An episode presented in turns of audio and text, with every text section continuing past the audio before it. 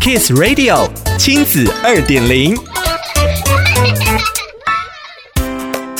欢迎收听亲子二点零单元，呼应联合国发布的永续发展目标 SDGs。亲子天下介绍多个韩国社会、环境、城市永续的景点，让家长孩子透过旅行成为好玩的学习，也成为爱地球的实践。今天的亲子二点零要带大家到台南漫步海潮森林、无人沙洲，进而反思当前的环境变迁。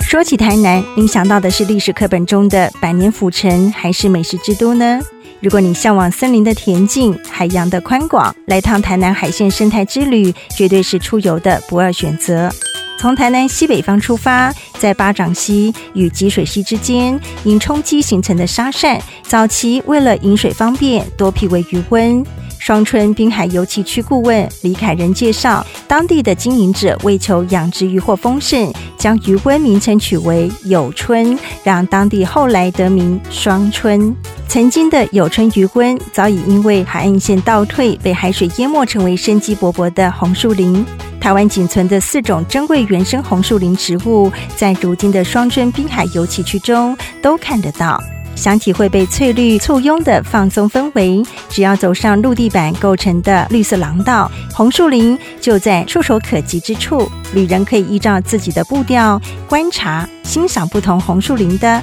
独特样貌。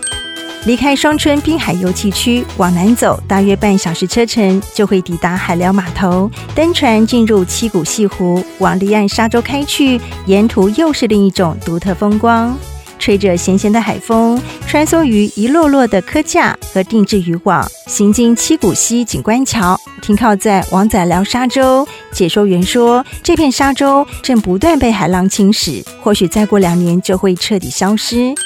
眼前景象让旅人得以见证永续发展目标 SDG 十三中所提到气候变迁带来的影响，也让人思考作为人类可以做些什么来守护当前的环境。这趟旅程也可以顺路到台南北门区的台湾乌角病医疗纪念馆等室内的场馆参观，在旅程当中带走对生态环境的关心，也增添对当地历史与人文的认识。